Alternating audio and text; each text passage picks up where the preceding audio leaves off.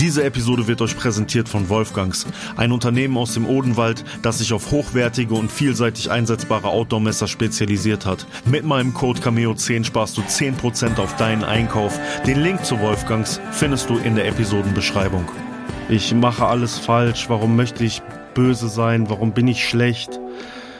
Ja, und wenn du dann in der Schule hockst und dir da niemand sagt, dass du geliebt bist und wertvoll bist, oder wenn du die Natur um dich herum verloren hast, die dir grundsätzlich das Gefühl gibt, dass du geliebt und wertvoll bist, dann passiert das. Es waren immer so kurze Puffer, dass dann Ärzte oder so mit mir geredet haben und dann gesagt haben, ja, das liegt da und daran und das ist okay. Und äh, so konnte ich das dann so schulmedizinisch mir dann auch irgendwie erklären, obwohl ich heute weiß, dass es seelisch war. Und dann hat der uns da stundenlang äh, durch die Straßen geschleift und wir haben dann äh, so ja unter der Hand versucht zu sagen, ja, wir wollen jetzt mal gehen. Er hat gesagt, nee, nee, geht nicht, ihr müsst mich jetzt King nennen. Was geht ab, meine Echten? Herzlich willkommen zum Vornestraße Innenwald Podcast. Mein Name ist Max Cameo und hier teile ich mit euch einen Weg. Ich war in meinem bisherigen Leben sowohl ganz unten wie auch ganz oben. Auf meiner Sinnsuche habe ich mich dazu entschieden, ein Leben im Einklang mit der Natur zu führen. Diese Geschichte und viele weitere wirst du hier hören. Es wird nicht immer leicht, aber ich garantiere dir, es wird dich inspirieren. Und jetzt wünsche ich dir von Herzen viel Spaß mit der heutigen Episode. Herzlich willkommen und schön, dass du wieder mit am Start bist. Hier in diesem Podcast teile ich mit dir den Weg zurück zur Natur, der auch gleichzeitig ein Weg zurück zu dir ist. Ich bin diesen Weg sehr steinig und hart selbst gegangen und bei all den Entbehrungen und auch den Einsichten, die man dabei gewinnt, wie man anfängt, sich für die Natur zu interessieren und sieht, wie schädlich vieles von unserem Verhalten für die Natur ist, lohnt es sich trotzdem, ihn zu gehen. Und das habe ich diese Woche wieder aktiv feststellen können. Denn ich habe auf meiner Terrasse gesessen, den Vögeln gelauscht, den Bäumen gelauscht, und es hat sich alles so in mir angefühlt. Früher hatte ich eher das Gefühl, dass ich kein direkter Teil der Natur bin, sondern dass die Natur außerhalb von mir existiert. Und ich glaube, das ist ein Gefühl, das viele Menschen heutzutage in einer industrialisierten und digitalisierten Welt haben, dass wir denken, dass wir nicht mehr die Natur sind, dass wir entweder darüber oder vielleicht ist gerade eine Naturkatastrophe passiert, darunter stehen. Aber fangen wir an, uns mit der Natur auseinanderzusetzen, uns mit der Natur zu verbinden und das mache ich jeden Tag, wenn ich spazieren gehe, wenn ich Kurse gebe für Teilnehmer im Wald, aber auch wenn ich zu meinem Tattoo-Studio zum Beispiel gehe und äh, an den Bäumen vorbeilaufe und Dank gebe, dass sie da sind, dann mache ich das immer und äh, bin mir immer mehr und immer stärker darüber bewusst, dass die Natur in mir liegt. Und es ist nichts, was ich für mich visualisieren oder meditieren muss, sondern je mehr wir uns mit der Natur auseinandersetzen, desto mehr wird es wieder ein Teil von uns und desto mehr haben wir solche Momente, wie ich den diese Woche hatte, dass wir irgendwo draußen sitzen und wir merken, wie präsent die Naturkomponente plötzlich wieder in uns ist, wie geerdet wir auch sind. Ja, und dass wir eben kein außenstehender Teil mehr sind, sondern dass die Natur wieder in uns ist. Und das fühlt sich sehr, sehr, sehr, sehr gut an. Und ich kann dir und euch nur empfehlen, es mir gleich zu tun. Und euer Leben wird sich positiv verändern. Jetzt werden wir zusammen wieder in die Vergangenheit reisen und dazu werde ich euch zuerst mal etwas vorlesen. 6. Juli 1993. Max war kontaktbereit, konnte sich aber häufig nur schwer in andere hineinversetzen. Vereinbarungen und Regeln konnte er des Öfteren nicht einhalten, die eigene Meinung konnte er vertreten, die der anderen oftmals nicht anerkennen. 27. Januar 1995. Max arbeitete in diesem Halbjahr weiter intensiv mit, stellte dabei aber seine eigene Person noch zu sehr in den Vordergrund. Es gelingt ihm jedoch immer besser, sich in die Lerngruppe einzuordnen. Den Mitschülern gegenüber war er noch nicht konfliktfrei. Seine Ansichten vertritt er stets sehr energisch. 17. Juli 2002 Bemerkung Sein Arbeitsverhalten ist unakzeptabel. Ja, das waren Wertungen, die Lehrer tatsächlich über mich angestellt haben. Und ich muss diese Lehrer, und ich spreche sie mal mit sie an, ich muss sie leider enttäuschen. Es hat sich leider heute auch immer noch nicht geändert. Ich habe immer noch ein Problem damit, mich unterzuordnen, besonders wenn es darum geht, dass diese Unterordnung sich für mich fragwürdig anfühlt. Und das hat sie die ganze Schulzeit. Deswegen gab es auch zwischendurch gar keine Kommentare mehr und der letzte Kommentar war dann einfach nur noch, dass ich unakzeptabel mitarbeite, einfach weil ich dieses Schulsystem aufgegeben habe. Ich habe mich dort nicht mehr zu Hause gefühlt. Ich habe mich dort nie bestätigt gefühlt. Ich habe dort nie das Gefühl gehabt, dass irgendwie irgendetwas für mich getan wird oder dass meine kreativen Fähigkeiten dort gefördert werden.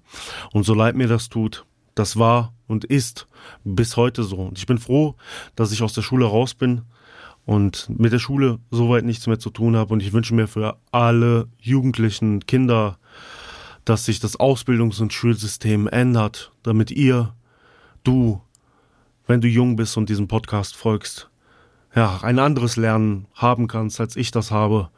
Falls es nicht so ist, dann weißt du zumindest, hier sitzt jemand, der genau der Meinung ist, die du auch hast. Ich bin immer wieder zu meinen Großeltern gegangen und das war auch die schönste Zeit in dieser, dieser Zeit nach dem, nach dem Umzug, nach dem Wechsel auf die neue Schule, habe ich die Zeiten sehr genossen, wenn ich mit meinem Großvater spazieren gehen konnte. Und das war für mich auch immer so ein Fluchtort. Weiterhin zu meinen Großeltern. Meine Großeltern haben ja das Forsthaus dann auch verlassen, haben woanders gewohnt. Leider trotzdem war es immer eine schöne Zeit und hat sich für mich einfach sehr behütet und sehr schön angefühlt. Einfach das, was ich irgendwo auch verloren hatte, dann dort wieder zu haben. Meine psychische Verfassung war sehr wechselhaft. Ich hatte nach diesen ersten Depressionen dann Phasen, wo es wieder gut war, aber es ging sehr schnell auch wieder schlecht.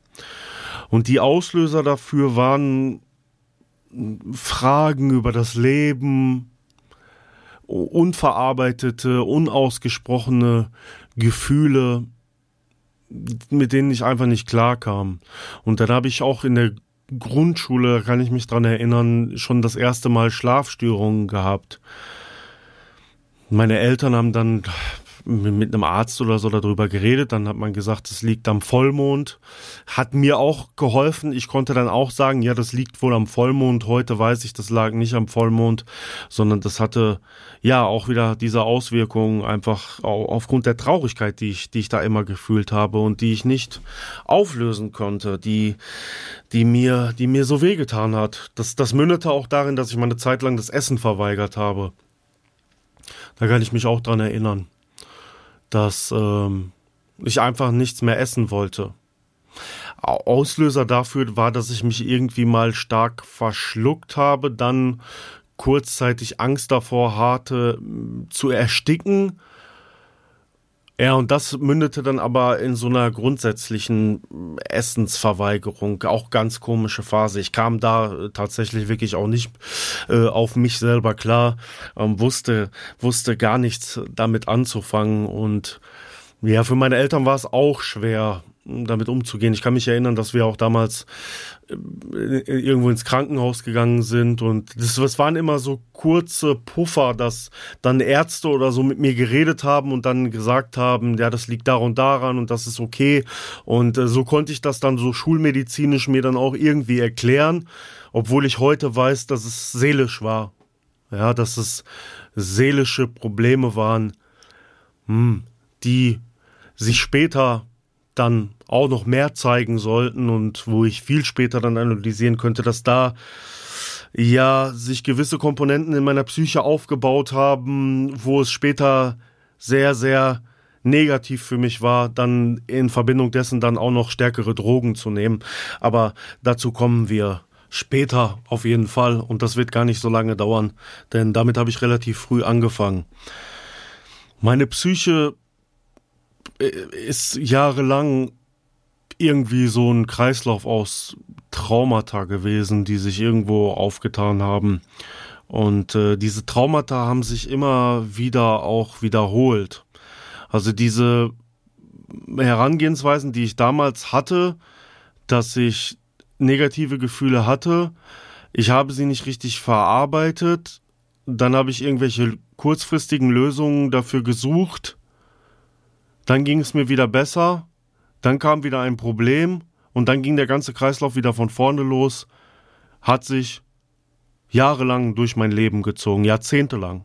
Und es fing damals, fing damals wirklich an.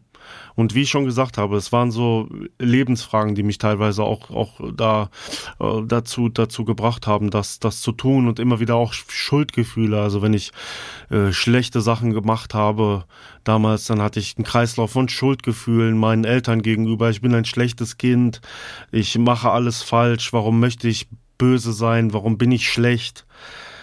Ja, und wenn du dann in der Schule hockst und dir da niemand sagt, dass du geliebt bist und wertvoll bist oder wenn du die Natur um dich herum verloren hast, die dir grundsätzlich das Gefühl gibt, dass du geliebt und wertvoll bist, dann passiert das. Und dann passiert das auch so früh. Und es ist so schlimm eigentlich, wenn man, wenn man heute da sitzt und darüber redet und darüber nachdenkt, wie viele Jahre man mit solchen Gefühlen verbracht hat, wie viele schlimme Dinge man getan hat, um diese Gefühle zu kaschieren, um diese Gefühle nicht nach außen zu lassen und mit diesen, um über diese Gefühle nicht mit Menschen reden zu müssen. Ich habe später auch Menschen unterdrückt, bei denen ich wusste, die hatten gleiche Gefühle wie ich, einfach weil ich nicht damit umgehen konnte. Und heute kann ich das zum Glück. Es gab natürlich damals auch Hochphasen, schöne Phasen. Ich kann mich erinnern, wir hatten ein wunderschönes Freibad und das Freibad war für mich, ich bin eine Wasserratte, ja, muss ich ganz ehrlich sagen, ich bin wirklich so ein Wassermensch.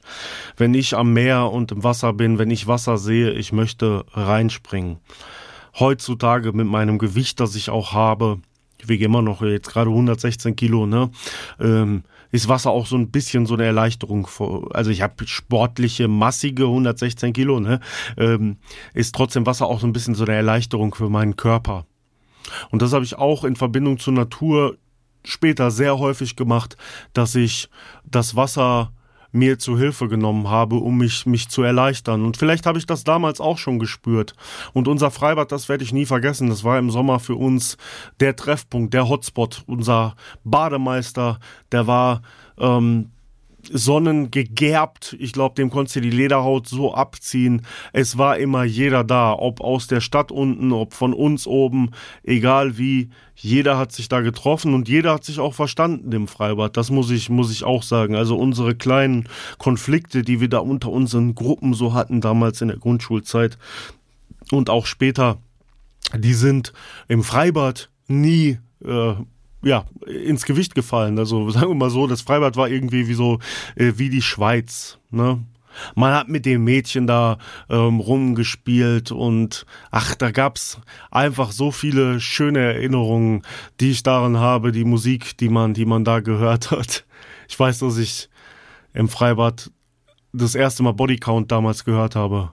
Ja, wir wussten gar nicht, was das ist. Wir hatten so eine Kassette wo Bodycount da drauf war und äh, wir hörten das so, also das bekannteste Lied von Bodycount ist ja Killer und ähm, äh, das hörten wir und fühlten uns so richtig cool, dachten so, äh, wir haben gar nichts verstanden und so ein älterer kam dann zu uns, ey Chris, Jungs, ihr hört, ihr hört Bodycount und so, wir so, ja, ja, ja, Mann, ja, geil.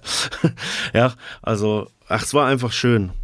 Und damals war das Wetter ja auch ein bisschen äh, verlässlicher. Der Klimawandel war noch nicht so präsent. Im Winter hatten wir noch Schnee Und im Sommer hatten wir angenehme Sommer, Sonne, angenehme Temperaturen. Und wir haben uns für, lass mich nicht lügen, 20 Pfennig dann Wassereis geholt nach dem Freibad. Wir haben, sind Inliner gefahren, Skateboard gefahren, dann auch zum Freibad selber oder mit dem Fahrrad hin. Ich habe einen Sommer sogar mal ähm, mir, mir so eine Jahresfreibadkarte geholt. Dann bin ich immer schon ganz früh morgens einfach raus zu Hause und war mit eins der ersten Kinder, das im Freibad war. Wir hatten dann Dreier und einen Fünfer Sprungturm.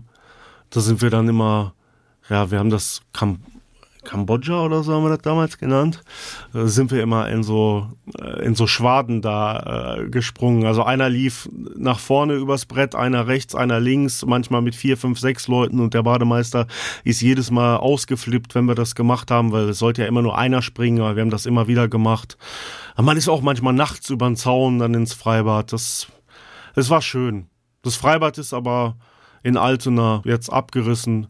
Ich habe auch ein Video gemacht zu ähm, Alkohol und Drogen in der Jugendzeit, in der Kindheit auf YouTube. Da ähm, sieht man das Freibad glaube ich, noch im Hintergrund. Ich meine, ich habe da noch Aufnahmen gemacht, bevor es jetzt abgerissen wurde. Und äh, mit diesem Freibad habe ich wirklich sehr viele Erinnerungen verbunden und das hat mich wirklich an ja die guten Zeiten in den in den 90ern erinnert. Ich kann mich auch erinnern, dass ich das erste Mal verliebt gewesen bin in dieser Grundschulzeit.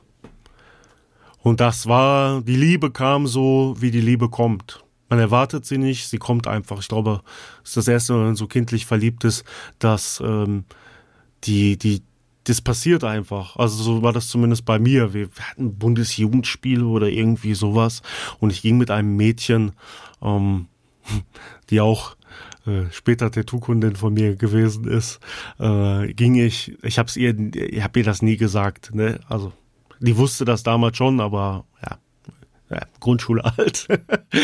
Äh, ich bin mit ihr zusammen einfach ähm, von, von den Bundesjugendspielen dann zusammen nach Hause gegangen, weil wir hatten den, den gleichen Weg und wir sind einfach ja, dann, wir haben für den Weg zwei Stunden gebraucht, weil man das erste Mal diese Sympathie zwischen zwei Menschen gefühlt hat und diese Liebesgefühle, aber man traut sich ja nicht, das auszusprechen. Und ähm, ja, da war ich auf jeden Fall eine ganz lange Zeit dann verliebt, ohne es ihr zu sagen. Und ich kann mich noch erinnern, als ich das erste Mal dann ihr einen Brief geschrieben habe, um ihr zu sagen, wie sehr ich sie liebe, bin ich zu ihr nach Hause gegangen, wollte das in ihren Briefkasten schmeißen, hab's nicht hab es nicht über mein Herz gebracht. Bin dann auf den Schulhof unten, wo wir uns immer getroffen haben, und da waren so zwei Frechdechse, ähm, Jungs, mit denen wir immer Beef hatten. Und wir haben uns mit denen gekloppt und ich habe total vergessen, dass ich diesen Liebesbrief hinten ähm, in meiner Tasche habe. Und ja, in dieser, dieser kleinen Kinderkeilerei zocken die mir den Liebesbrief.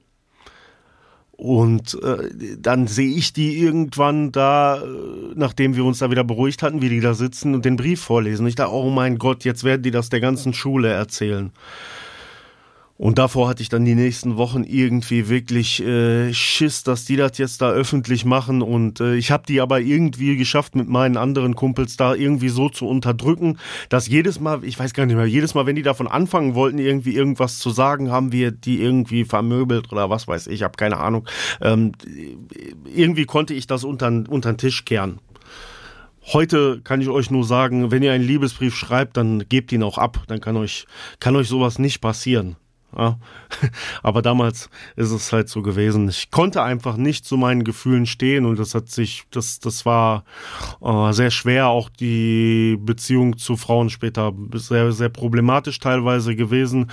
Ähm, eine Zeit lang, ähm, nachdem ich meine ganz schlechte, schlimme Drogenerfahrung gemacht habe, dann später ähm, sehr positiv doch, weil meine Mutter für mich auch ein Ankerpunkt war und da Frauen ähm, sehr respektvoll behandelt und dann mit äh, etwas steigendem Alter mh, hm, ab 16, 17, 18 hat sich das dann komplett geändert. Da war das mehr äh, Liebe von anderen Menschen war für mich nur Selbstbestätigung.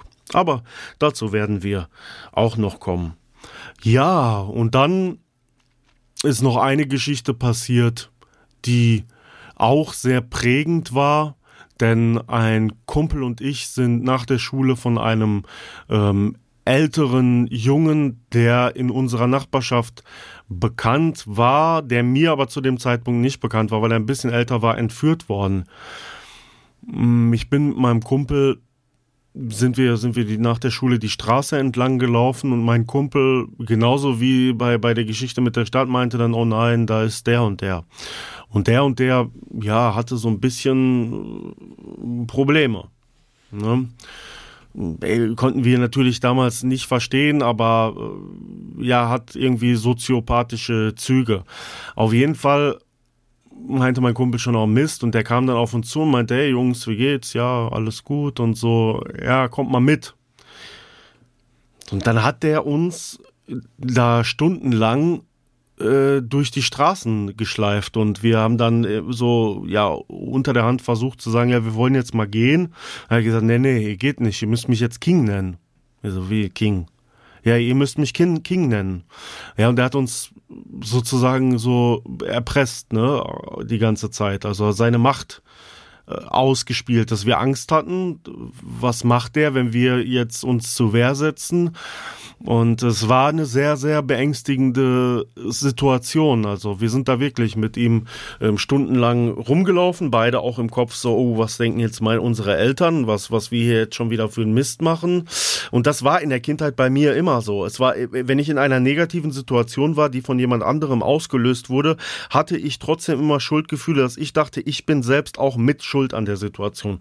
Und so war das da auch wieder gewesen. Und wenn jeder von euch kennt das mit Sicherheit aus der Kindheit, ähm, wenn man irgendwo jemanden verpetzt oder so, dann gilt man als Petze, dann kriegt man höchstwahrscheinlich auch noch auf die Fresse. Das heißt, das war unser Dilemma. Wir wussten jetzt da irgendwie, wir können jetzt nicht einfach wegrennen zu unseren Eltern und dann, äh, ja, ähm, das war einfach eine äh, sehr beklemmende, unangenehme Situation für uns.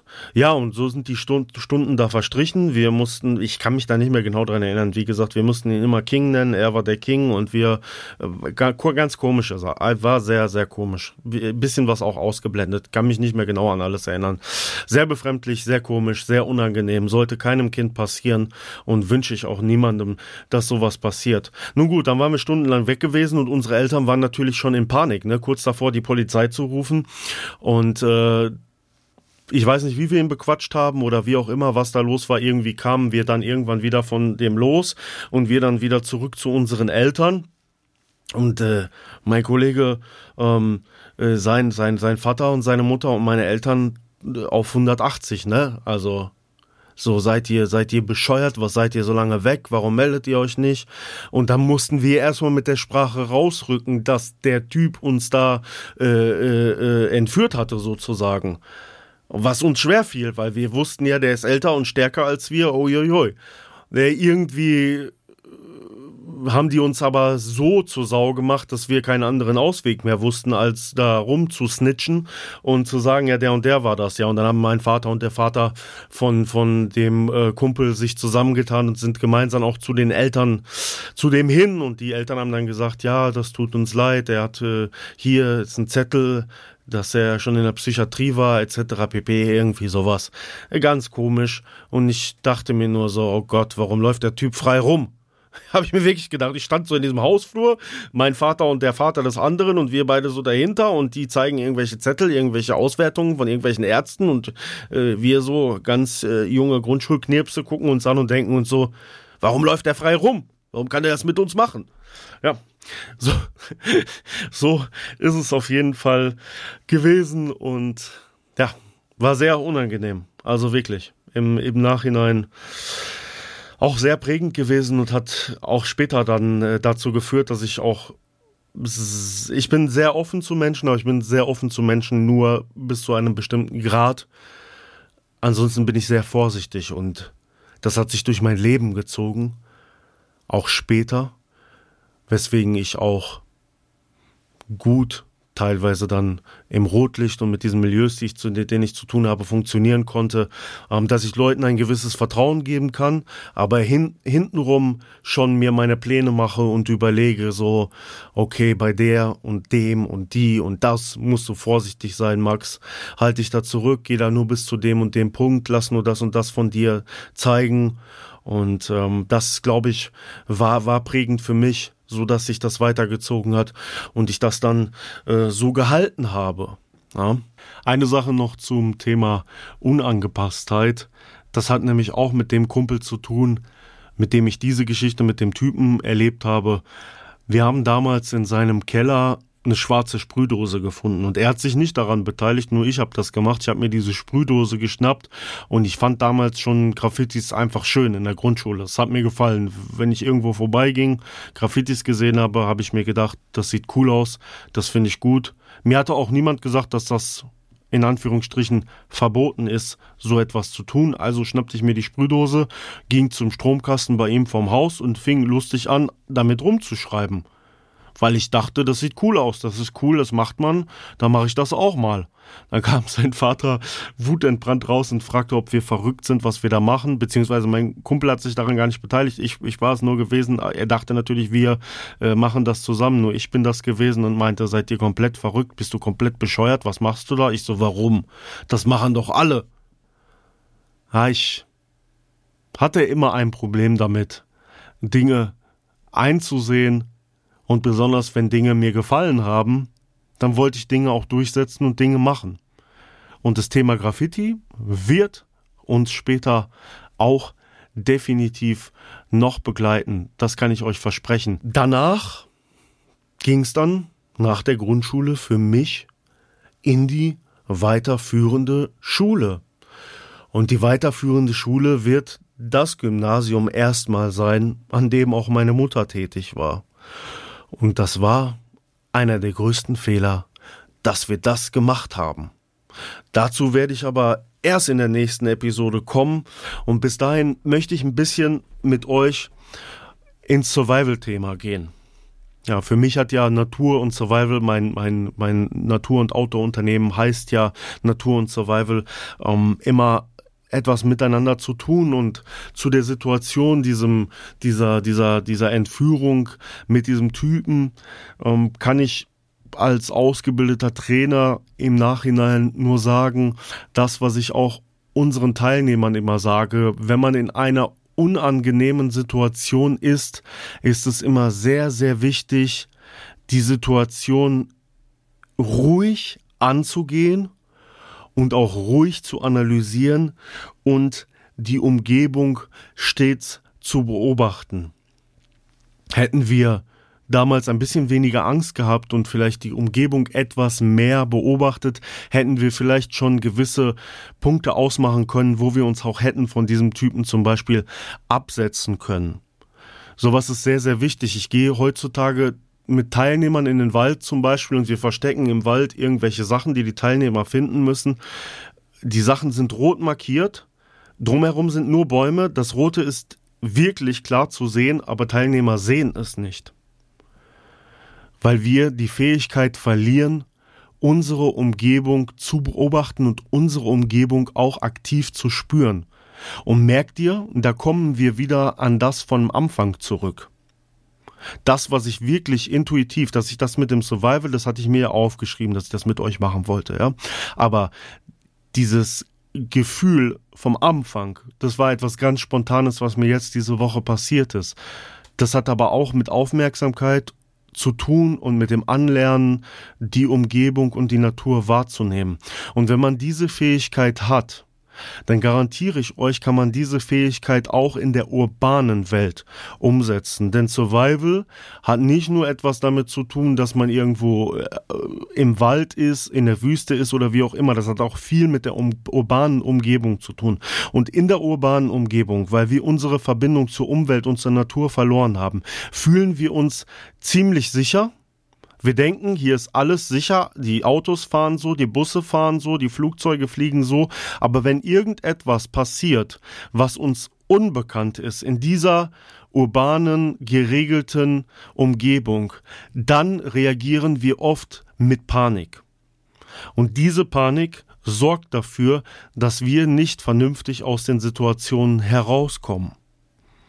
Und das habe ich gerade gesagt hätten wir ein anderes Gespür gehabt für unsere Umgebung, hätten wir ein anderes Mindset gehabt und wir waren sehr jung. Ich möchte jetzt nicht sagen, dass ähm, man in einem gewissen Alter diese Fähigkeiten so weit entwickelt hat, um da so intuitiv und super zu reagieren. Aber ich nehme das einfach nur als Beispiel für jemanden, der vielleicht heranwachsend oder erwachsen ist. Wenn man dieses Mindset und dieses Gefühl für sich kultiviert, lernt man die Fähigkeit in der urbanen und auch in der wilden Umgebung besser überleben zu können. Und dieses Mindset kann man in alle Situationen übertragen, in die Arbeitswelt und überall hin. Aufmerksam die Umgebung beobachten, die Umgebung in sich hereinlassen, weniger abgelenkt von Dingen zu sein, mehr beobachten und Probleme und auch Ziele lassen sich viel einfacher und viel besser angehen und lösen. In diesem Sinne möchte ich mich heute von dir und euch verabschieden. Ich hoffe, ihr habt eine schöne Restwoche und ein schönes Wochenende, was auf euch zukommt. Max Cameo, folgt mir auf allen Kanälen, werdet Patin oder Pate von diesem Podcast, um mich aktiv zu unterstützen. Vielen Dank auch nochmal an Wolfgangs dass Sie diesen Podcast mitsupporten. Wenn ihr Interesse an Tattoos habt, dann schaut mal bei uns im Tattoo-Studio Hillside Tattoo vorbei. Wenn ihr Bock auf Natur- und Outdoor-Kurse habt, dann seid ihr bei Natur und Survival genau richtig. Ich freue mich, euch in der nächsten Woche wieder zu hören. Bis dann, lasst es euch gut gehen, bleibt sauber. Peace.